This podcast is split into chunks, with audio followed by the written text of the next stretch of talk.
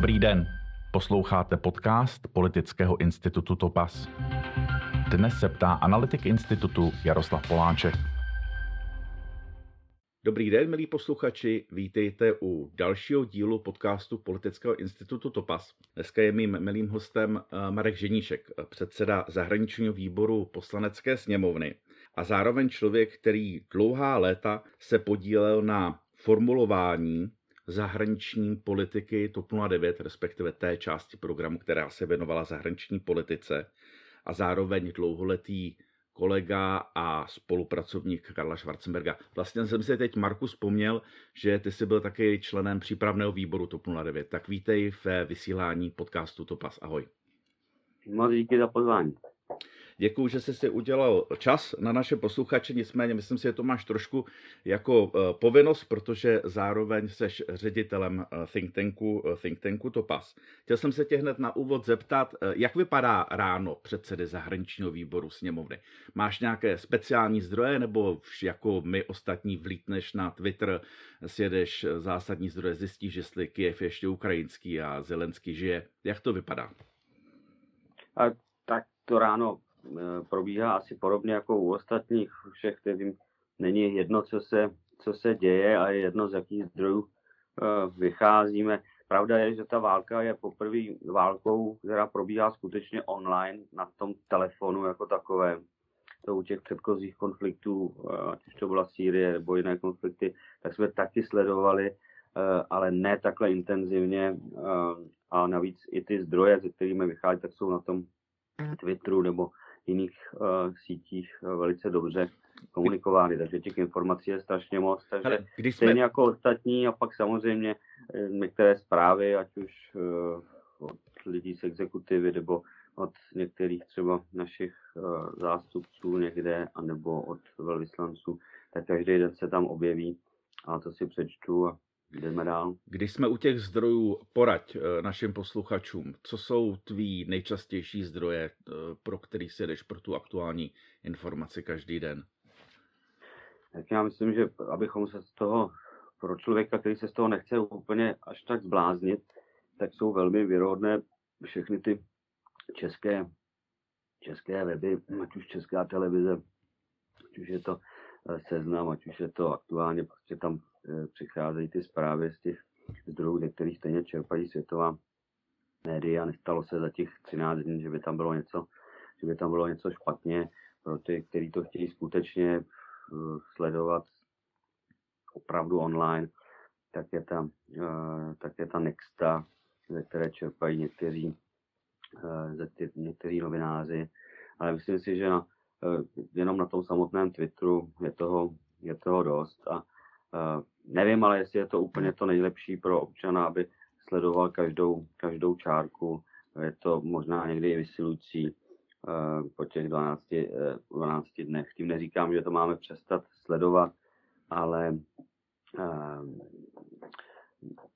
je to online a člověk se do toho snadno dokáže vtáhnout a ne každý to pak si může držet nějaký, nechci říct odstup, protože od války držet si hmm. Asi nelze, nebo od těch záběrů, které vidíme každý den, je to kousek od hranic, vidíme malé děti, vidíme ženy, takže... Ke všemu se ještě dostaneme. Já si dovolím rovnou jít do toho tématu úplně napřímo. Tvůj názor, jestli na Ukrajinu v tuhle chvíli v debatě, kterou vedeme v úterý ráno 8. března, jestli na Ukrajinu poslat stíhačky, vojenská letadla?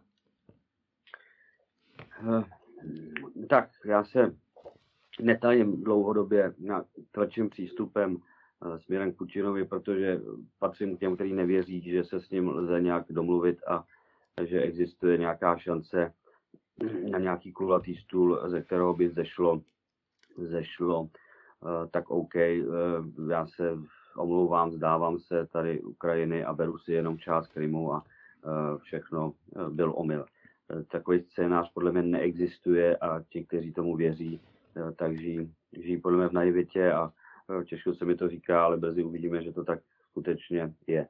Takže z toho vychází první premisa, druhá premisa, že nikde nemáme jistotu toho, že Putin se zastaví pouze na Ukrajině a že nebude chtít třeba pokračovat dál. A ta třetí premisa je principiální pro to, aby Západ si udržel alespoň nějakou tvář a hodnoty, na kterých stojí. A ta je, že přece nemůžeme k tomu přistupovat způsobem tak, že přijmeme způsob hry bláznivého a šíleného Vladimíra Putina. A ta hra zní, hm, nechte mi dělat, co chci, budu zabíjet civilisty, budu, vy se na to budete pouze dívat, já si zaberu některé země a pokud se do toho budete chtít angažovat, tom angažovat mnohem víc, e, tak já zmáčknu to tlačítko. Hmm. E, a svět se lekne a tím pádem nebude dělat nic a všechny servery jsou plné titulku Západ nemůže dopustit, aby byla třetí světová válka. No pokud ji někdo rozpoutá, tak to bude Putin, nikoliv Západ. A znovu se vracím k tomu, že eh, nemůžeme, nemůžeme přistoupit na tuhle hru, protože nikdo nemá garanci toho, že tuhle větu nebude používat dál. To znamená, eh, nechte mi si vzít Moldavsko, nechte mi si vzít celou Gruzi, nechte možná i hmm. po Baltí a pokud se budete nějak angažovat, tak zmáčknu to tlačítko. Otázka, promiň, to... promiň, otázka je, uh, jaká musí být ta reakce toho západu, aby někde ty výhrušky furt do nekonečna už skončily. Tak říkali jsme si o poskytnutí letadel. Myslíš si dneska, 8. března, a chápu, že je to vyštín z křišťálové koule, že na to navazuje větší pravděpodobnost toho, že na to schromáždí své jednotky na východní hranici Ukrajiny. Jsme kousek od toho, aby vstoupila do toho, do toho konfliktu? Respektive možná ještě je tam nějaký mezikrok s tím, co požaduje prezident Zelenský, a to je vyhlášení bezletové zóny. A ono třeba si říct, jak to skutečně je. V současné době, kdyby Putin prošel Ukrajinou až na samotný konec, tak eh, na to tam dohromady nemá k dispozici eh, stejnou sílu, jakou disponuje Ruská federace. Takže eh, posilování toho východního křídla je premisa číslo jedna. A to mhm. se teď děje i přesto, že někomu se to může zdát hm, pomalé, málo. Česká republika k dispozici 600 vojáků, dohromady s těmi, co už jsou 1600. Ale je to něco, co se odehrává, co se musí dokončit velmi, velmi rychle. Pak tady máme volání v přímém přenosu prezidenta Ukrajiny, který vyloženě prosí západní svět pod palbou, pod palbou děl aby mu nějak pomohli. A zmiňuje vždycky dvě věci. A jedna věc je bezletová zóna, a druhá věc jsou letadla. A Západ mu na jednu odpovídá nemůžeme, respektive bojíme se, na druhou mu odpovídáme nemáme a legitimně se zabýváme tím, že zda je to vůbec správné ve smyslu toho, že pokud já dneska odevzdám svá letadla a poskytnu je Ukrajině, eh, tak ty nové nebudu mít zítra. To je nějaký proces, který eh, nech nakupuju housky v krámu, ale nějakou dobu trvá. Takže to je zcela legitimní přístup a nevyčítám to Polsku, ani Slovensku, ani Bulharsku. To jsou jediné tři země, které disponují těmi letouny, které bychom mohli poskytnout uh, Ukrajině, aby na to mohli, mohli Ukrajinci lítat, že jsou na ně zvyklé. To znamená uh, nějaké ty MIGy. MIG, MIGy 29, ano. Ano. A, uh, ale ukazuje to, ukazuje to slabost toho západu a vidím opět, je to válka online a je to skutečná válka. A my se taky musíme naučit, a to myslím, že ještě řada západních politiků neumí, a neumí to západ jako celek, se v té válce skutečně tak chovat, zvlášť, když je online. To znamená, že není úplně taktické Putinovi online sdělovat za A, jaké zbraně tam posíláme, za B, jaké zbraně tam jsme ochotni poslat a za C, jaké zbraně tam určitě nepošleme, protože je nemáme, že nechceme. Stejně tak včerejší výrok uh, německého kancléře a uh, není to nic, um, bych řekl, uh, netaktního, pokud si ho dovolím v tomto kritizovat. Myslím si, že je to celá na místě a nebudu sám. Sdělovat Putinovi opět online myšlenku, že Evropa není připravena na to být bez ruského plynu, tak je něco, co jednak Putin samozřejmě s tím počítá, ale zároveň to sdělit online v průběhu války, je něco prostě šíleného. A Západ dělá jednu chybu za druhou v tomto ohledu. Kdybychom srovnali daleko, bych řekl, v tomto směru mocnějšího agresora Čínu a vedle něj má daleko menší, menší Tajvan, o který dlouhodobě usiluje. Povídá se, že už existují přímo konkrétní, konkrétní detailní plány na obsazení Tajvanu Čínou. Myslíš, tak, Tajvan, ale... myslíš Tajvan tu zcela nezávislou zemi, která je dneska nepřítelem Ruska, jak jsme si včera dočetli, jo? Ano, ano. Uh, tak Čína si dlouho bude ještě rozmýšlet, zdali ten plán spustí nebo nikoliv. Rozhodně bude nad tím přemýšlet. A z jednoho prostého důvodu, že když se zeptáte amerického prezidenta, co udělá Amerika, pokud bude napaden Tajvan, odpoví, že přijde na pomoc. Druhý den vám odpoví australská vláda, že pokud bude spojené, budou Spojené státy, tak my je budeme následovat. A teď sedí ten Čína někde v Pekingu a přemýšlí, jestli to skutečně myslí vážně nebo ne. A kdyby to pravda nebyla, tak zatím minimálně přemýšlí, že tam je desetiprocentní šance, že to ty Spojené státy udělají. V případě Ukrajiny jsme byli svědky, kdy generální tajemník NATO a stejně tak americký prezident v přímém přenosu sdělovali Putinovi, že jednotky vojenské rozhodně neposkytneme a že nepůjdeme vojenské pomoci. To je něco, co Putin určitě věděl, že tak Západ se zachová, proto se tak chová sebevědomě. A zároveň to ještě měl potvrzené v přímém přenosu od hmm. dvou nejvyšších představitelů. Opět taktická zásadní chyba a zpětně to vidím jako zatím jedno z nejhorších vlastně rozhodnutí. I přesto, že bychom třeba byli svědky, že na to nejsme připraveni, nebo že se tak nestane. Ale hmm.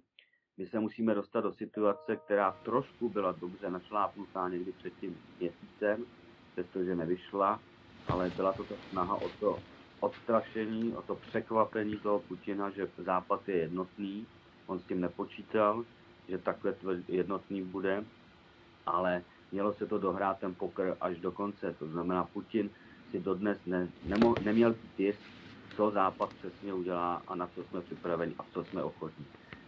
Opakem je, je výsledek je opak, přesně ví, co ne, nejsme ochotní, přesně ví, co uh, nechceme, nechceme udělat a poskytnout. Když jsi se dotknul už otázky uh, ruského plynu, uh, zaujala mě informace, kterou publikoval před pár hodinami, možná pár dny, Eh, Michal Půr, šéf-redaktor serveru Info.cz, eh, který, citoval eh, Wall Street Journal, kde padla informace, že Evropská unie posílá do Ruska denně 660 milionů euro za plyn. Chci se zeptat ve světle tohoto obrovského čísla, jak vypadají potom ty eh, s velkou pompou oznamované dotace směrem do Ukrajiny, do vojenského materiálu, do humanitární pomoci, protože tohle je 660 milionů euro denně. Eh, já teď přesně neumím spočítat tu částku, abych to přepočet eh, na rok, ale vím, že se pohybovala, objevovala v médiích částka 300 miliard, 300 miliard, miliard dolarů za rok. Eh, že se posílá Putinovi za plyn. Eh, mohlo to být v těch loňských cenách, eh, dnes ty ceny jsou jinde, takže ta částka, nemám jak to věřit, ale pravděpodobně sedí, nemám důvod, nemám důvod tomu nevěřit. No je to něco, co myslím je alfa omega mm. celého toho konfliktu.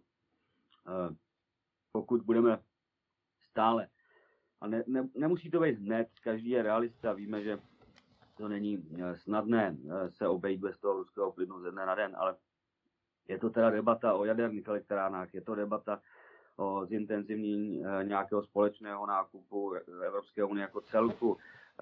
Česká republika má kapacitu zásobníků na 4 miliardy kubíků, pokud, pokud si dobře pamatuju. Eh, nějaká cesta existuje, i když ne eh, dokonalá a i když ne asi pro tu letošní eh, třeba zimu. Ale už ty cesty musí být zahájeny dnes, abychom ještě příští rok třeba znova neplatili tuhle šílenou částku, která Putina živí. Hmm. A proto on se těch sankcí tolik nebojí. Proto on ví, že, že přežije, ale jestli ho chceme opravdu zlomit, tak je to tahle částka, která byla vyřčena a s toho musíme něco dělat. Není možné přece i v hlavě si morálně zdůvodnit nebo z etického hlediska, že posíláme nějaké sbírky eh, na nákup zbraní Ukrajině a vedle toho posíláme daleko, daleko větší objem peněz Rusku, které si za to ty zbraně kupuje taky. Hmm. E, ještě jsem se chtěl zeptat, když jsi říkal, že je to alfa omega celé té, minimálně té ekonomické uh, dimenze toho, toho problému, je na tohle téma, nebo chytil jsi už na tohle téma nějakou debatu v rámci Evropské unie? Baví se o tom předsedové zahraničních výborů parlamentu členských zemí? Si paradoxně myslím, že právě jestli někdo to táhne kupředu, tak je to dneska Evropská komise a Evropská unie jako taková.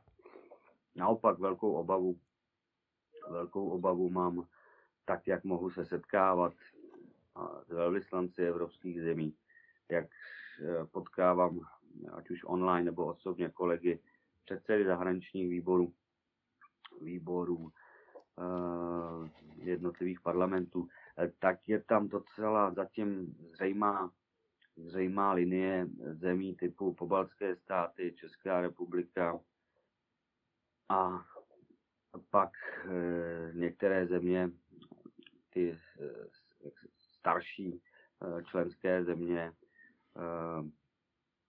Rakousko, Francie, hmm. další, nechci říct, že si ne úplně tolik uvědomují, že ten konflikt je skutečně vážný a že existuje i představa, že nezůstane na těch hranicích a, a od nich vzdálený, ale že už teď se objevují eh, debaty z jejich strany, jestli je skutečně nutné eh, a opravdu jsme ochotni být eh, bez toho ruského plynu, že to bude nákladné i pro občany, zákazníky a tak dále. A to už se objevuje dnes, ty debaty. Hmm. Takže já jsem naopak, mám velkou důvěru evropské instituce, že to skutečně myslí vážně a ostatně ty úkoly jim dávají členské země a pokud dostanou úkol, tak Evropská komise koná. Ale e, mám obavy o některé naše partnery, kteří začínají pochopitelně a z pochopitelných důvodů přemýšlet, hmm. Jak to vysvětlit doma, že ty energie třeba porostou a tak dále a neuvědomují si, že i když že to teď vysvětlovat musíme, že ta energie bude dražší, že nás to bude něco stát, pokud ten boj s Putinem nás nebude nic stát, tak, eh, tak takový boj neexistuje. Hmm. Ta otázka směřovala k tomu, jestli ta debata se nevede jenom na stránkách médií, ale jestli se vede už mezi diplomaty, mezi lidmi, kteří, kteří jsou zastupiteli. Uh, Marku, ty jsi zmínil jednu docela, docela důležitou věc, která si myslím, že bude čím dál tím vlivnějším ovlivňovatelem té debaty, která dneska je a to je zdražování a vůbec celková proměna vztahu, vztahu k Ukrajině. Teď si myslím, že ještě zažíváme období, kdy to nadšení, ta solidarita je hmatatelná a je velká. Nicméně jsou už první signály toho, že se objevují ty hlasy, které říkají, jako vždycky říkali, konečně není to první uprchlická krize, kterou máme, že bychom to měli dát všechny ty peníze našim dětem a našim důchodcům a tak dál. A k tomu jde ruku v ruce zdražování. Dokázal, bych, dokázal by si stipnout, respektive co s tím, jak se na to můžeme připravit, protože zcela určitě tenhle ten hlas si myslím, že bude sílit, na tom se asi shodneme. Eh, co s tím, jak se na to připravit a jak si myslíš, že se ta situace i uvnitř České republiky bude v tomhle slova smyslu vyvíjet, protože to je taky o vztahu k uprchlíkům. Zcela určitě dneska máme přeplněnou Prahu. Včera Topas organizoval setkání eh, se starosty.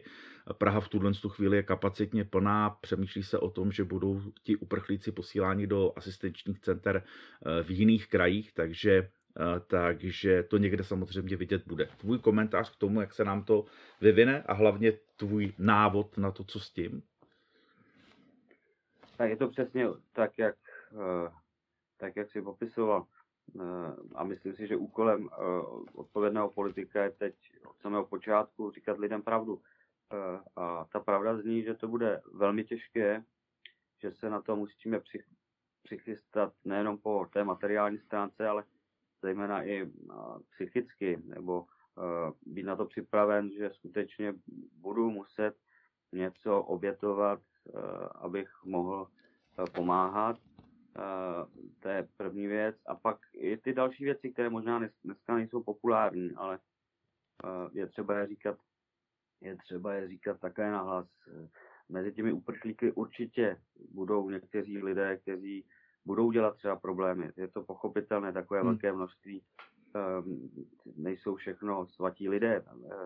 Že utíkají před válkou a utíká tam hm, nějaká společenská nebo skupina, která zahrnuje určitě všechny segmenty z té společnosti, stejně jako asi bychom našli mezi milionem Čechů, eh, tak bychom nenašli eh, všechny, eh, mezi nimi určitě by nebyli všichni svatí. Takže i na tohle je třeba se připravit. No a pak je třeba se připravit na to podstatné a to je, to je podle mě to, že to může trvat strašně dlouho, že to neznamená jenom někde ty lidi ubytovat, ale že třeba musí chodit do práce, do školy, že tady budou mezi námi. No a pak je to ta třetí linka, to je, že opravdu některé věci budou drahé. Ať už to bude ta energie, energie hmm. nebo teď už v médiích se straší, že jo, moukou, takže chleba, že bude stát víc a rohlíky, ale to je podle mě něco, co si musíme vyjasnit dneska na začátku, jinak skutečně to může být problém a mohou to některé populistické strany využít. Takže my to musíme říkat od počátku. Pokud nejsme ochotni jít pomoci válčit Ukrajině, že se bojíme, že z toho bude celosvětový konflikt, který už dnes v podstatě de facto je, ať už v ekonomické rovině a v hybridní rovině. Hmm. A nemáme ještě jistotu, že zdali, když, že, ne, že se tak nestane ze strany Putina. Nejsme ochotni poslat letouny, nejsme ochotni udělat bezletovou zónu, no tak aspoň teda opravdu jim pomožme tak, že nebudeme kupovat ten ruský plyn, za který eh, si Rusko kupuje nové zbraně, eh, kterými střílí do civilistů. A to znamená, že ten chleba prostě bude dražší a znamená to, že asi ty energie budou dražší. Hmm. Jo, upřímně řečeno, v okamžiku, kdy člověk projede kolem benzínka a vidí tam ty čísla, které jsou, tak je samozřejmě otázka času, než se promítne tohle zvýšení hmm. nákladů do ceny všech komodit, nejenom Určitě. toho chleba, ale všech, všech ostatních. Určitě. Eh, Marku, využiju toho, že jsi eh, zkušený v zahraniční politice. My jsme eh, sledovali v posledních dnech mimo vyjádření německého kancléře, které si komentoval diplomatickou aktivitu ze strany eh, izraelského prezidenta, eh, izraelského premiéra, pardon, tureckého prezidenta. Je něco z toho s využitím tvých znalostí, tvých informací, něco, co by mohlo mít zásadnější vliv na průběh toho, té války na Ukrajině? Ať už, jedna, ať už jeden telefonát nebo ta návštěva izraelského premiéra, jak, jak to čteš ty? Já jsem v tomto možná uh, už neobjektivní a uh, příliš příkrý, ale uh, já těm uh, rozhovorům nevěřím. Uh, navíc uh, probíhají v době, kdy není nějaký začátek nebo možnost něco uh, zastavit. Probíhají v přímém průběhu války, uh, kdy během těch rozhovorů uh, ruské síly střílí do lidí. Takže tam nevidím jediný, jediný posun, který by z těch rozhovorů byl, kromě toho, že si to pochopitelně Putin užívá, že za ním jezdí jeden po druhým a že mu každý volá a on se stejně chová eh, tak, jak se chová. Eh, na druhou stranu, to říkám teď jako svůj osobní, osobní názor, že jsem opravdu skeptik, že si neumím představit, a vlastně si ani neumím představit pak ten závěr, jako co by mělo být výsledkem, hmm. jak si to ty, co tam jezdí, představují, že tedy se sedne ke kulatému stolu a uh, co teď? Co mu teda budeme nabízet, aby jako skončil, tak jako uh, nebo opravdu panuje těch lidí, co mu volají, jezdí za něm představa, že že se sebere, omluví a odejde a řekne, že to byl omyl, to je přece absurdní. Takže i kdyby jsme došli do toho bodu, kdy bude příměří a bude se skutečně vyjednávat, ne tak na oko jako dosud, tak si tak se toho výsledku stejně obávám. Tak, hmm. Protože si myslím, že on není schopen toho, co jsem řekl na začátku. Takže by to muselo být jednání typu, uh, jak někde na trhu. To znamená, tak si vem celý Krym, vem si Donbass, to ti bude stačit a pak teda přestaneš úplně a odejdeš, nebo my tě ještě zaplatíme za to, že pokud teda zůstaneš jenom u Ukrajiny a nepůjdeš na Moldavsko a nepůjdeš na Gruzi. Jako, podle mě tohle už je začaro, už je to ne, když bych vzal paralelu z historie, tak si neumím představit, že v průběhu války by někdo takhle jezdil za Hitlerem a myslel si, že se s ním nějak dohodne. A když ano, tak byl velmi trapný, nebo ta historie na, dr- ho... na druhou stranu máme, že jo, máme tu zkušenost z té války, že nejdřív to bylo Poríní a pak to bylo kus Československa, salámová metoda. Stranu, to jsem chtěl říct, že i přesto, že jsem tomu takhle velmi skeptický a, a vidím to možná příliš, příliš černě eh, než ostatní, eh, tak eh, je třeba furt mít na paměti, jak ta situace vypadala před 12 dny nebo před 13 dny, kde bylo Německo a kde byly názory některých jiných politiků v Evropě. A ten posun, i přesto, že pro některé, ne tak pro mě, není, není dostatečný. Hmm. Představoval bych si ten postup mnohem razantnější tak ale musíme přiznat, že eh, ten posun za těch 13 dní je obrovský. Zejména u toho Německa třeba. Eh, můžu, můžu, se tě, můžu se tě zeptat eh, na to Německo, to jsem se tě vždycky chtěl zeptat. Co si myslíš, že bylo, protože tam se to zlomilo v několika málo dnech.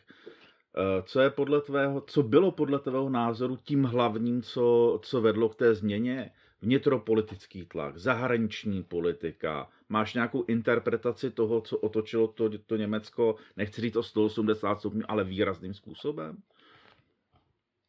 No, nevím, co se tam přesně stalo. Předpokládám, že uh, prostě někteří uh, došli po těch krucích závěru. Všechno jsme zkusili a teď ale musíme ještě něco udělat, protože on se nám směje. Hmm. Tak my jsme mu řekli, hele, zastav se, nebo zrušíme ten Nord Stream. A on se tomu asi patrně vysmál. Pak zkusili něco dalšího, na co byli zvyklí, že vždycky fungovalo a, a zase nic. No a byli postaveni před situaci, že hele, tak buď to vlastně budeme vypadat za totální šašky, anebo musíme něco udělat. A tam je obdivuhodná zase ta německá preciznost, že... Když uh, už, tak už. ano, když, že sice to, trvá, sice to trvá poměrně dlouho, než k tomu třeba dojdou, ale pak, když se rozhodnou, tak jsou vlastně eh, příkladem, příkladem pro celou, eh, pro celou Evropu. Tak, Marku, mám tady poslední sadu otázek z mhm. křišťálové koule, tak pojďme se, jako, pojďme se pustit do, do věštění. Začnu otázkou z domácího prostředí. Jaký si myslí, že bude rozpočet armády pro rok 2023 v procentech HDP? No, já bych si strašně, takhle, to je strašně složitá, uh, složitá otázka. To je jedno číslo, já, hrozně jednoduchý číslo. ano, ale uh, neodpovídá uh, tomu, co, uh, co je podstatou.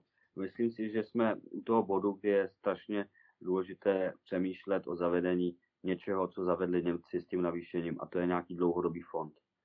Eh, armáda skutečně má problémy, pokud i teď bychom přidali ještě víc, tak jsme v Dubnu za chvíli a je třeba ty věci vysoutěžit, nakoupit, není to úplně jednoduché. Eh, Němci ten obrovský balík peněz, který najednou dali, který překvapil úplně všechny na armádu, eh, tak ale je právě podmíněn tím, že tam bude nějaký dlouhodobý fond a že ta armáda si z něho bude moct tahat v průběhu.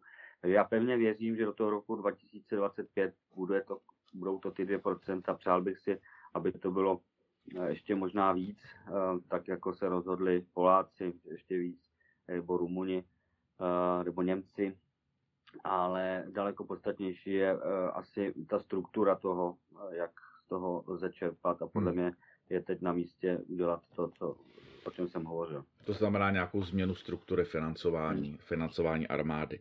Eh, druhá otázka navazuje na to, co jsi říkal, eh, jestli se nepletu včera eh, v interview Martina Kováře, kde jsi se hodně věnoval tomu, že demokratický svět se také bude vyvíjet a že to není úplně jednoznačné a jednoduché.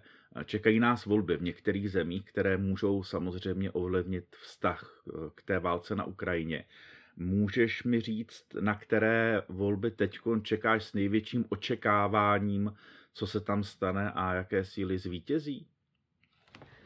Tak to je jedna z nevýhod eh, paradoxně, no, které demokracie mají a to jsou, to jsou volby. Zároveň je to podstata demokracie. Je to něco, co Putin nemá a když jo, tak dopředu ví, jak dopadnou. Takže proto on zažil u těch státníků X a přitom on je tam pořád sám a nemusí se ohlížet na podporu veřejného mínění. Což v demokracii, pokud chcete v příštích volbách uspět, tak stále musíte mít na paměti alespoň základní nějaký mm, kanál směrem k veřejnosti, kde i ty nepopulární kroky, hmm. jste, pokud jste odvážní, chcete vysvětlovat. No a nejbližší volby jsou Francie, prezidentské volby, budou teď v, tomto, v této polovině roku. Nicméně tam eh, jednoznačně ty průzkumy ukazují, že Macron to má takřka v kapse. Asi ano, uvidíme, jak, jak to bude pokračovat dál. Eh, přece jenom během měsíce se může změnit cokoliv, nebo dvou měsíců politická situace doma i mezinárodní ještě víc. Není živější záležitosti, než jsou volby. Jo, ale zrovna si myslím, že ty jeho telefony, které byly asi 15 jich bylo, tak eh, že mu moc ne... Že Nepomohl. určitě protivníci využijí, využijí toho, hmm. Eh, že vlastně z toho žádný výsledek nebyl. A ta druhá země?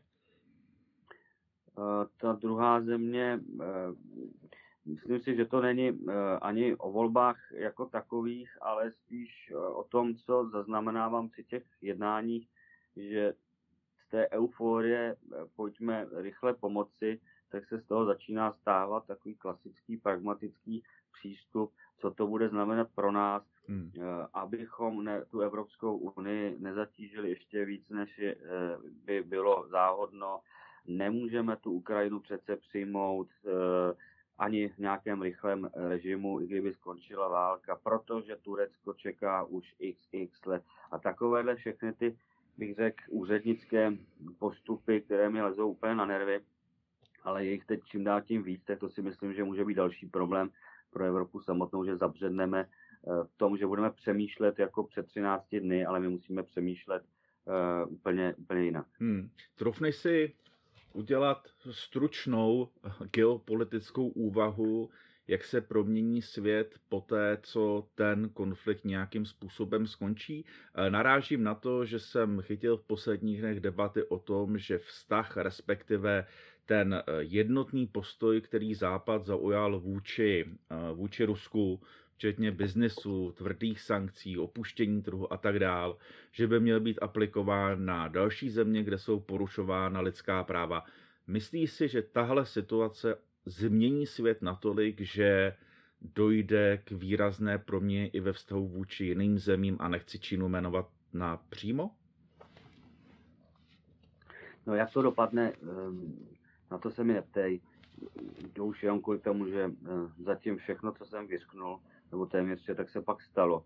A eh, já eh, v tomhle konfliktu nejsem úplně optimista v tom smyslu, že to skončí brzy.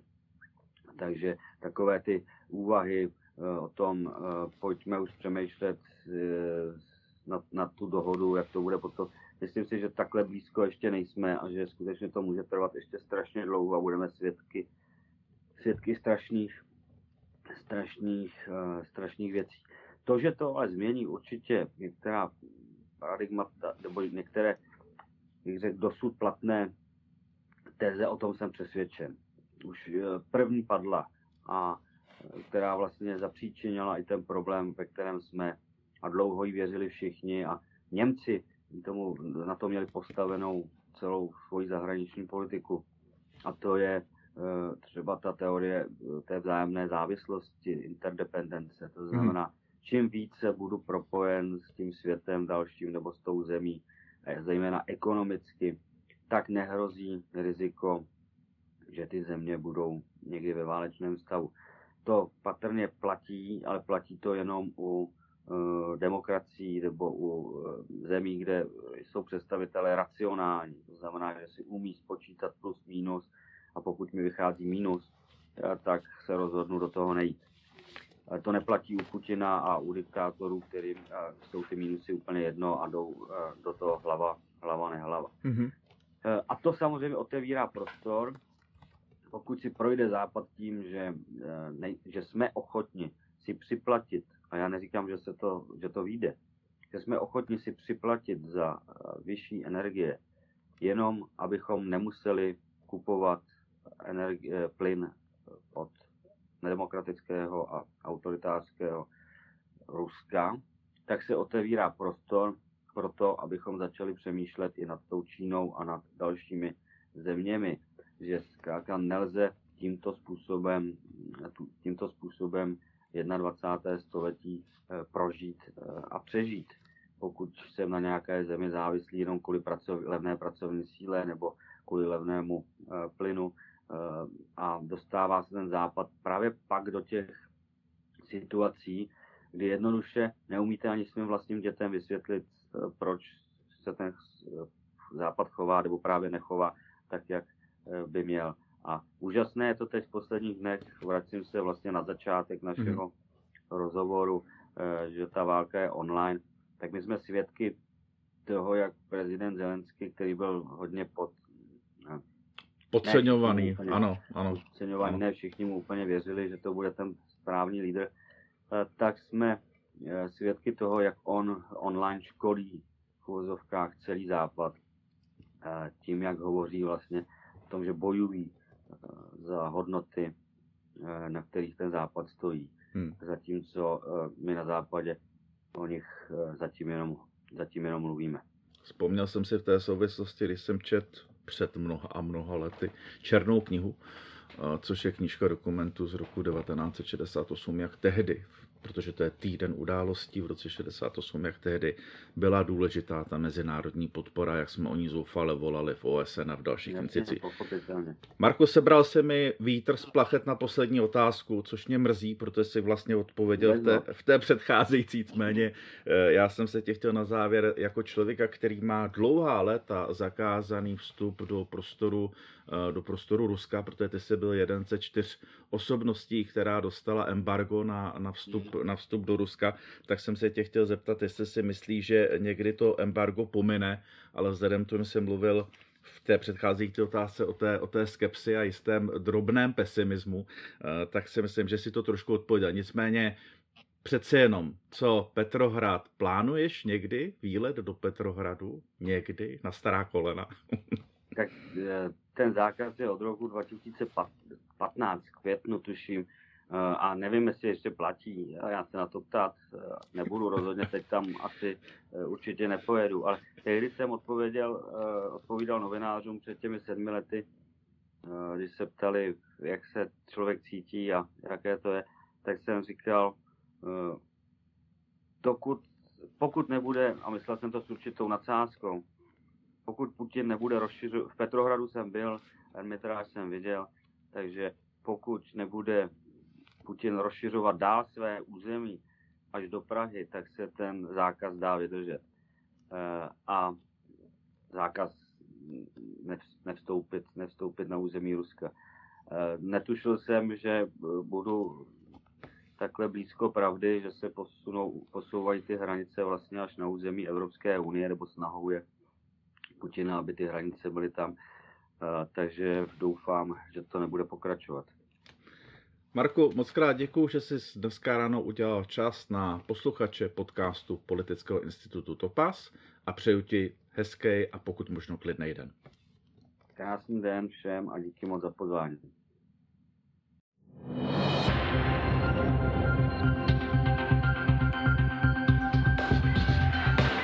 Tento podcast se všemi díly najdete na všech hlavních streamovacích aplikacích a na webu Politického institutu Topas. Přihlašte se k odběru a nezapomeňte nás sledovat na Facebooku.